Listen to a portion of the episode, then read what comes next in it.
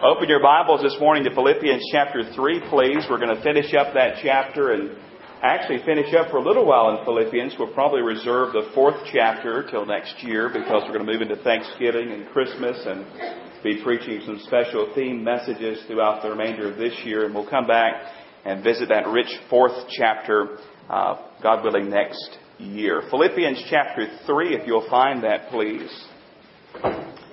Some of you may know that I lost my father to cancer uh, when I was only five years old.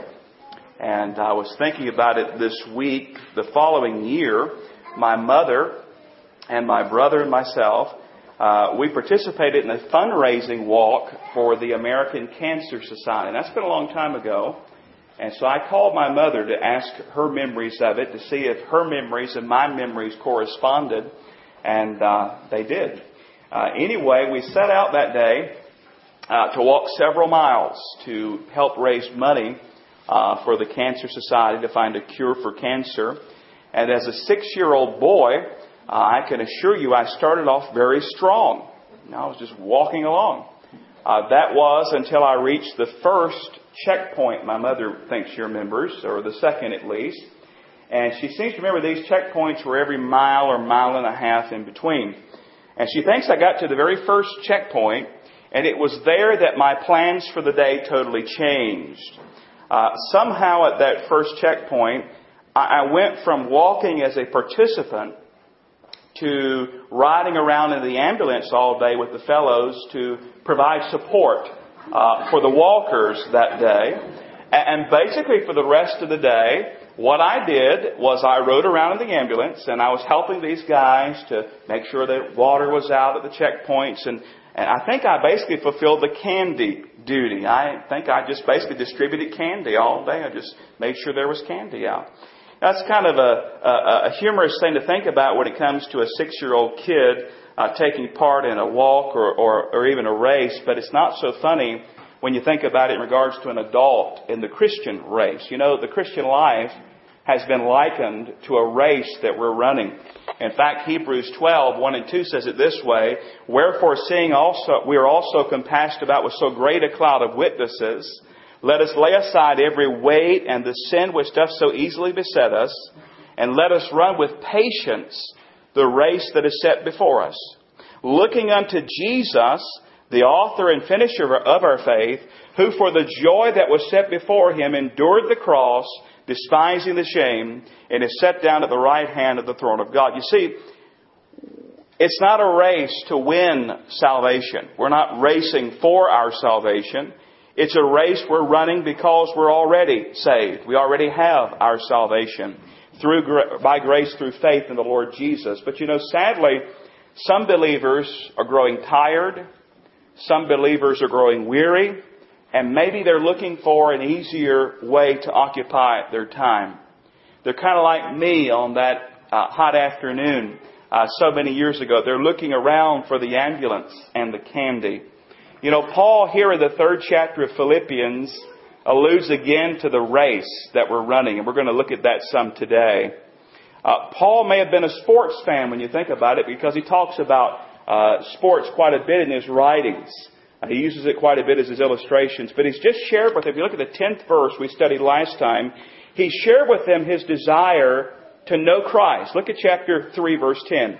That I may know him and the power of his resurrection and the fellowship of his sufferings, being made conformable unto his death. He already knew Christ as his Savior. That was settled. He was a born again child of God. He was headed to heaven, no doubt about it. But he wanted to know more of Christ. He wanted to know Christ experientially. He wanted to know Christ more fully. He wanted to know more and more of Christ. And he says that very plainly there in chapter 3 verse 10. But then in verses 12 and 13 we'll begin today, he gives an honest assessment of his spiritual life. Look at those verses with me. Not as though I had already attained Either were already perfect, but I follow after, if that I may apprehend that for which also I'm apprehended of Christ Jesus. Brethren, I count not myself to have apprehended, but this one thing I do, forgetting those things which are behind, and reaching forth unto those things which are before. We'll add verse 14.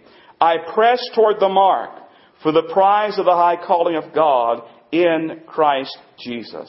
An honest assessment. Basically, Paul says here, beloved, I haven't arrived. I'm not there yet. I haven't reached the goal. Now, he's been a believer at this point for 30 years. He's the Apostle Paul, the great missionary statesman, the great church planner, the one who was used of God to even pen scripture through the inspiration of the Holy Spirit. He's saved. He's headed for heaven, but he says, you know what? I haven't arrived in my spiritual life. I'm not perfect. He says there in verse number 12, not as though I'd already attained. Either we're already perfect. And there the idea of perfection is this, sinless perfection. Listen, if you claim today that you're perfect, that you're sinlessly perfect, you're saying you're better than the Apostle Paul. He says, listen, I haven't attained. I haven't arrived. I'm not perfect. And he makes it clear by repeating it there. Not as though I'd already attained. Either we're already perfect. I follow after, if that I may apprehend that for which I'm apprehended of Christ Jesus. Brethren, I count not myself to have apprehended. Over and over again He says, listen, I haven't arrived. But you know what? Look at what he says there. I follow after if that I may apprehend that for which also I'm apprehended of Christ Jesus. He says in verse 13, This one thing I do, forgetting those things which are behind, and reaching forth unto those things which are before. Now the question is, what is the it that he's reaching for? What is the it there that he's following after? He says, I'm following after it. I'm trying to apprehend that which I'm apprehended for. What does that mean, preacher? Well, basically, what he's saying there is Jesus apprehended. Apprehended means seized or won. He says, Jesus seized me. Jesus won me on the road to Damascus. He's got me. And now I want to follow after what Jesus got me for. What is that? To make him like Jesus. To make him like Christ. Have you ever really thought about why God saved you? If you're here today and you're a child of God, and you know beyond the shadow of a doubt you placed your faith in Jesus alone. And your sins are forgiven and you're a child of God. And you're headed for heaven. You ever thought about why God saved you? If I were to ask you today after the service, face to face, why did God save you? Some would say, well, so I wouldn't spend eternity in hell. And you know what? You're right. That's part of it. He says in Scripture what? I'm not willing that any should perish, but that all should come to repentance. But you know something? The only reason God saved you. Some might say, well, to save me from my sin. Yes. 2 Corinthians 5.21 says, For he hath made him to be sin for us, who knew no sin, that we might be made the righteousness of God in him. Some might say, well, God saved me to have fellowship with me. And that's right. He did. It's a glorious thing to be a son or daughter of God. And all those things are correct, but I don't want you to miss this one. God saved you, listen, beloved, to make you like His Son, the Lord Jesus Christ. Catch that. He saved you to make you like Christ. Romans 8, 28 and 29. We know that all things work together for good to them that love God, to them who are the called according to his purpose. Now listen. For whom he did foreknow, he also did predestinate to be, listen, to be conformed to the image of his son, that he might be the firstborn among many brethren. Yes, he saved you from hell. Yes, He saved you from your sin. Yes, He saved you to have fellowship with you, but He saved you as well, beloved. Don't ever forget to make you like Jesus. This same book, Philippians 1, verse 6 says this, being confident of this very thing, that he which hath begun a good work in you will perform it until the day of Jesus Christ. Get clear on this. God did not just save you to give you a fire insurance policy against hell. Now praise God, we're not going to hell if we know Him. Praise God, we're going to spend eternity in heaven with Him. Praise God, He saved us from our sin. Praise God, we have fellowship with Him. But don't ever forget, God saved you, and God is working in you to make you more and more like the Lord Jesus Christ. Now, I'm going to be honest with you this morning. That's a good thing for a preacher to do, right? Be honest with the congregation. The older I get as a believer, the more I realize just how far I've got to go. There's a lot of work to do. There's a lot of work to be done to make Rodney Clements like Jesus. And don't misunderstand. I'm not saying that today in a defeated, discouraged way. I know that it will be accomplished. So I just read Philippians 1 6. I'm confident that He's going to finish the job He started. But at the same time, I have to say to folks, and probably you as well, be patient with me. God is not done with me yet. I'm a work in progress. I'm a construction zone, if you will. God is still working on me. God is still working in me. God is still laboring along to bring me more like Jesus. Paul would have said the same thing. He said, listen, I haven't arrived. I haven't arrived, but I will arrive. But the question today is, what about the time in between? The time we are saved and the time we're ultimately made like Jesus. What about that time in between? Well, Paul addresses that here. And he lays down a clear plan, a clear plan we can follow to help us in our race to Christ likeness. Now we got to keep a balance here, beloved. It's good to be balanced. Blessed are the balanced. I think it was Wiersbe said. We don't want to go to the extreme of legalism or the extreme of license. What do you mean, preacher? Here's what I mean. If you go to the extreme of legalism, everything's up to me. I got to work hard. I got to do all the rules. I got to do everything just right, and I'm going to make it. No. Uh-uh. And then there's the extreme of license. What's license? Well, that, that's this. I'll just let go and let God. I'm just going to let go and let God. No.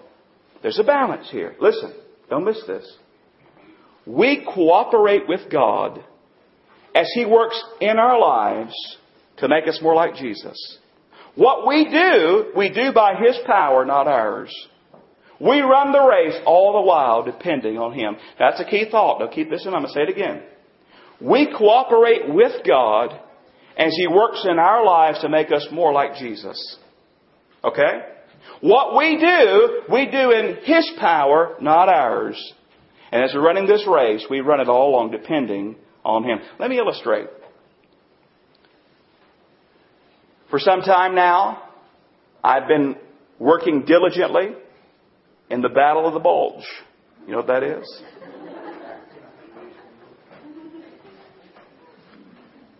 Now, I have to recognize that, as I shared spent some time ago, as a spiritual battle. You have to recognize that it's a spiritual battle. You have to recognize sins of gluttony and so forth. You have to recognize not taking care of the temple of the Holy Spirit. Now, I can pray for God's enablement, and I should, and I do. And I can read Scripture and read all about the temple of the Holy Spirit and how God wants to use my body and so forth, and I should, and I do. I can pray and pray and pray to win this battle.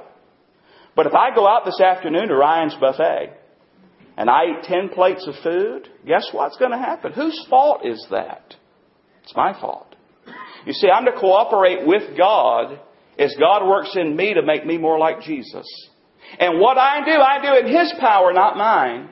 And I run all along depending on Him. We cooperate with God as He works in our lives to make us more like Jesus. Now listen, Perfection will never be arrived at in this life. Mark it down, write it down, get it down. Perfection will never be arrived in this life. Maturity should be reached, but not perfection. See, we won't reach perfection until we see Jesus and we get our new bodies. And we'll talk about that in a little bit here in this passage. Now, some might be thinking, well, if I can't arrive at perfection here, why strive for it? Why even try? Well, we know the Bible says, tells us what? Grow in the grace and knowledge of the Lord Jesus Christ.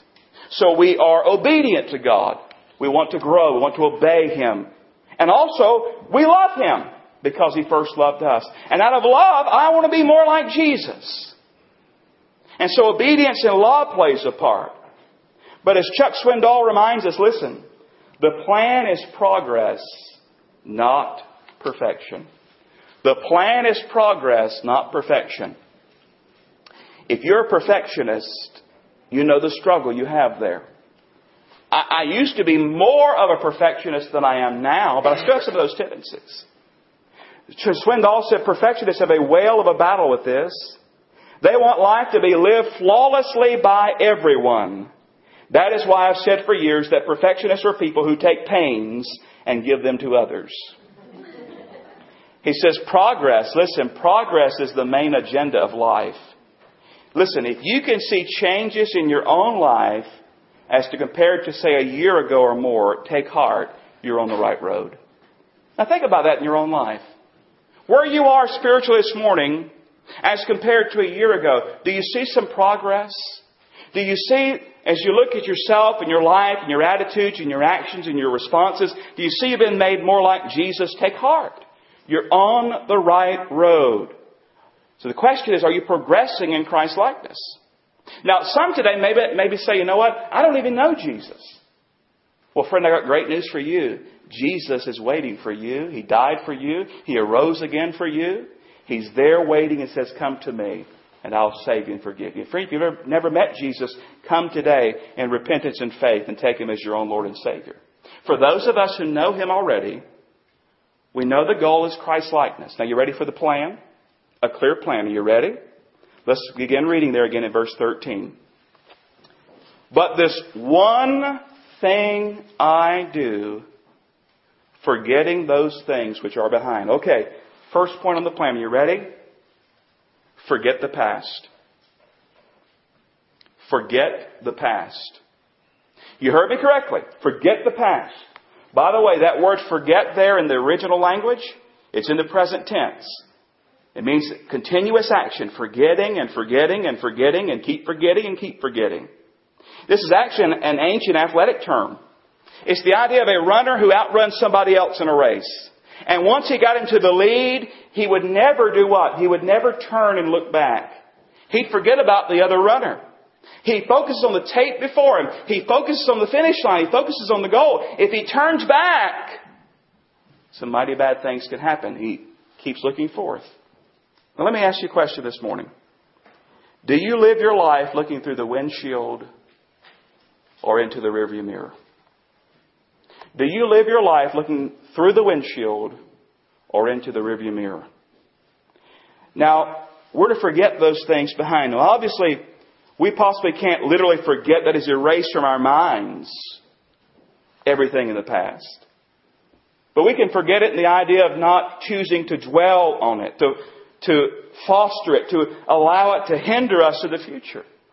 We can have selective memory, if you will. See, some people are debilitated by their past failures. Someone has said so eloquently, memory is a nursery where grown children play with broken toys. Think about that for a moment. In other words, you go and dig that stuff back up, and it brings with it guilt and shame and remorse and depression and the like. I'm talking about Christians who go back and dig up past failures and past sins. Even those that God forgave long ago as they came and asked His forgiveness. And, and, and, and He remembers it no more, but they do. And they refuse to forgive themselves. Maybe you're here today and God has forgiven some past failure, some past sin. He's chosen to forget it forever, and yet you've not let go of it. You've not chosen to forgive yourself. Are you better than God? Are you greater than God? If He's forgiven, if He remembers no more, why do you? Why don't you just let go of that and say it's buried in the sea of His forgetfulness? But people hang on to their past failures. The story is told of a businessman who was notorious for saving everything that came across his desk. And invariably, after a while, the office files were bulging. And one day his personal assistant said, listen, can I get rid of this old material? And he was reluctant, you know, the kind of fellow he was. And finally, he said, okay, Mary, you can get rid of it. Make sure you make a copy of everything before you shred and throw it away. That's ridiculous. But how much more ridiculous is it for us to hang on to past failures and past sins that have been forgiven? If you dealt with them at the cross, leave them there. Forget them. Now, if you haven't dealt with them at the cross, bring them today. Bring them in confession and say, Lord, uh, forgive me this, take this, and then forget them. Do not let your life be debilitated and, and with regrets in what might have been, what I should have done, where I should have lived, what I should have done. Listen, forget it. Now, sure, we can learn from past mistakes. We could even give thanks for God's forgiveness and grace, but we're not going to camp there. We're not going to live there. We're going to forget it. We're going to move on. We're going to get over it. Now, I know that sounds harsh. I know some might say, that sounds mean, preacher, but listen. In reality, it's the kindest thing I could say to many people this morning. because their lives are hindered and hampered because for years they've hung on to a past failure or a past sin. They've fostered it. They've nursed it. They've visited it over and over again. Friend, get over it and move on with your life. Paul says, listen, forget it. You think Paul had anything to forget? Here's the man that persecuted the church. Here's the man that held the coat Cynic to the, Stephen, the stoning of Stephen. Here's a man who hated Jesus at one point. He says, listen, I'm forgetting it. Forget it. But you know what happens too? Some people are debilitated by past failures, while others are debilita- debilitated by past victories. Dr. B.H. Carroll, in one of his commentaries, tells the story of a man who impressed his pastor in church with his testimony. But he began to glory in that story and he began to carefully write it out and he would, he would read it to every visitor who came. Anybody that listened to him, he would, he would share this testimony. Listen, he kept that written testimony in a drawer, a very special document. He kept it in a drawer. But you know what happened? One day some mice got in that drawer and ate up his Christian experience. Listen, if all your Christian testimony is what you used to do and what the Lord once taught you and the scripture you used to study, something is wrong. We cannot live on past victories. We cannot live on what we used to do. I used to witness. I used to pray. I used to study my Bible. I used to be at church every morning for Sunday school, Sunday morning worship, Wednesday night. I used to, used to, used to, and people live in the land of used to. That's a miserable place to live. The same thing can happen to a church. Boy, we used to do this and we used to do that and we used to do that over yonder.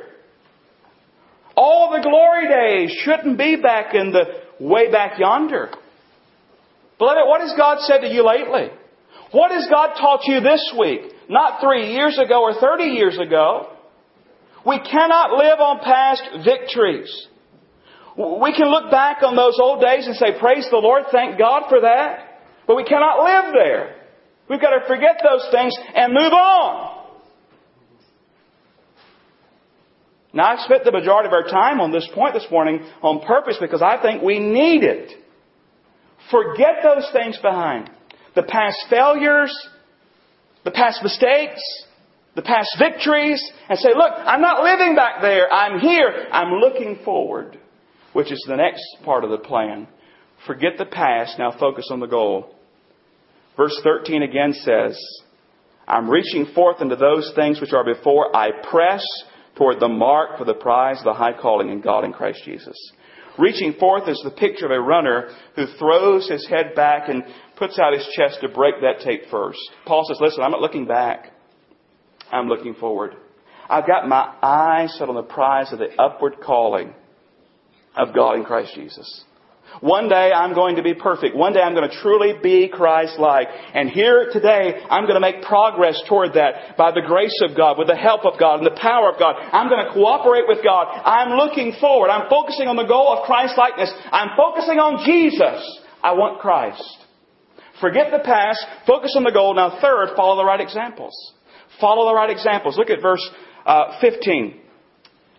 Let us therefore as many as be perfect. Now there the idea of perfect is not sinless perfection, but maturity. If you want to be mature, be thus minded. If anything ye otherwise minded, God shall reveal even this unto you. Nevertheless, whereunto we have already attained, let us walk by the same rule. Let us mind the same thing. Brethren, says in verse 17, Brethren, be followers together of me, and mark them which walk so as ye have for us for ensamples. For many walk, of whom I have told you often, and now tell you even weeping they're enemies of the cross of Christ, whose end is destruction, whose God is their belly, whose glory is in their shame, who mind earthly things. Maturity, not sinless perfection. He says there basically, we've made progress, let's keep on going. And in life, there are good examples and there's bad examples. The good examples would include Paul, be followers together of me, verse 17. Mark them which walk so as you've had us for an example. Paul says, look, look at my life. Look at those mature believers there for you in Philippi. use our lives. He's not puffing himself up. He's not exalting himself. He's saying, hey, I'm following after Jesus. Follow me as I follow Christ. Choose good examples. Who do you look to, beloved? Do you look to strong, mature believers and say, look, I, I want to follow in their examples. They follow Jesus. Or do you look to the bad examples? The bad examples are mentioned in verse 8, 18 and 19. For many walk of whom I've told you often. He tells them about this many times. I tell you, weeping is brokenhearted. He says, listen, these folks are enemies of the cross of Christ. Why are they enemies? Well, he, he describes in verse 19, whose end is destruction. What does that mean? They're going to hell. No wonder he's weeping. These people are enemies of the cross, enemies of Christ. They're going to spend an eternity in hell apart from Christ. He says their God is their belly. What's that mean? They live for their appetites, sensual appetites. These type of people say, eat, drink, and, be merry because tomorrow we die. These are the hedonists of life. Squeeze all the pleasure you can out of this world and this life. Notice what else it says about them. Who glory in their shame. What does that mean? It means they boast, they have pride in things they ought to be ashamed of. Our world is filled with that. People boasting in things they ought to be ashamed of. And then it says what in verse 19? Who mind earthly things. What does that mean? That means they live for the here and now. They live for what they can get here. They don't mind heavenly things. They don't focus on eternity. They just focus on right now. Paul says, look, I haven't attained, I haven't arrived, I haven't made it. Here's the plan though. Forget the past.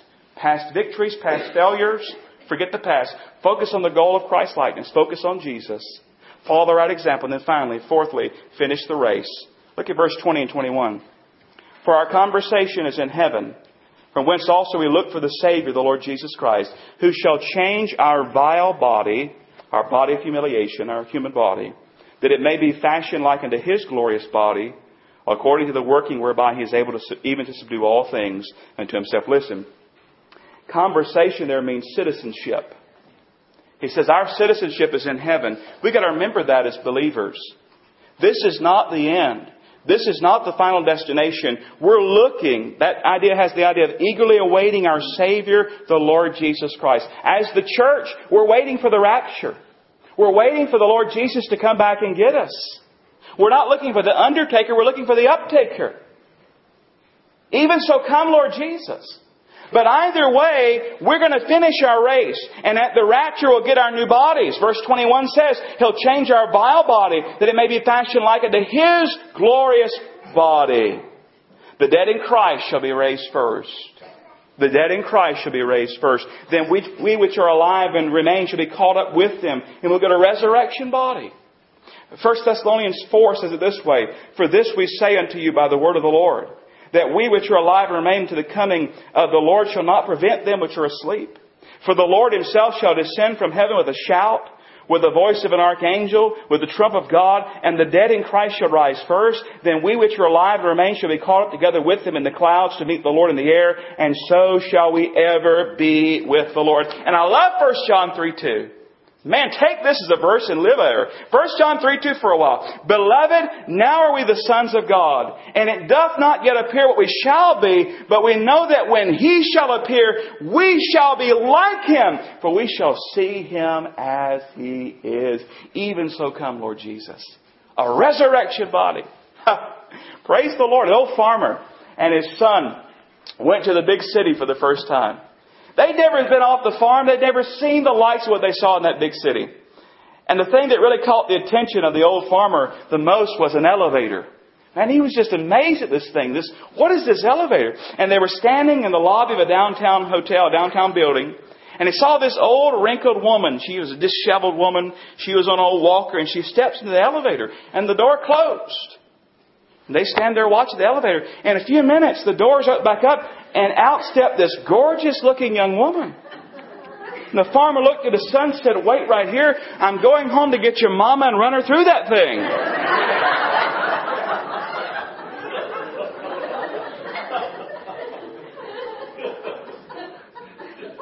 Listen, an elevator can't transform a person, but Jesus can. And one day, we're going to get our resurrection body, our new body. I'm excited about that. We haven't arrived. We're not there yet. Haven't arrived. But praise be to God, we're making progress. God's working in us. Now here's a challenge today. Forget the past. Don't live there. Past failures, past sin, past victories. Focus on the goal, Christ likeness. Follow the right examples. And one day, beloved, you will finish the race. You'll be changed by Jesus. You'll be complete. I understand at the foot of one of the Swiss Alps is a marker honoring a man who fell to his death attempting the ascent there. And the marker gives his name and it gives this brief, brief epitaph.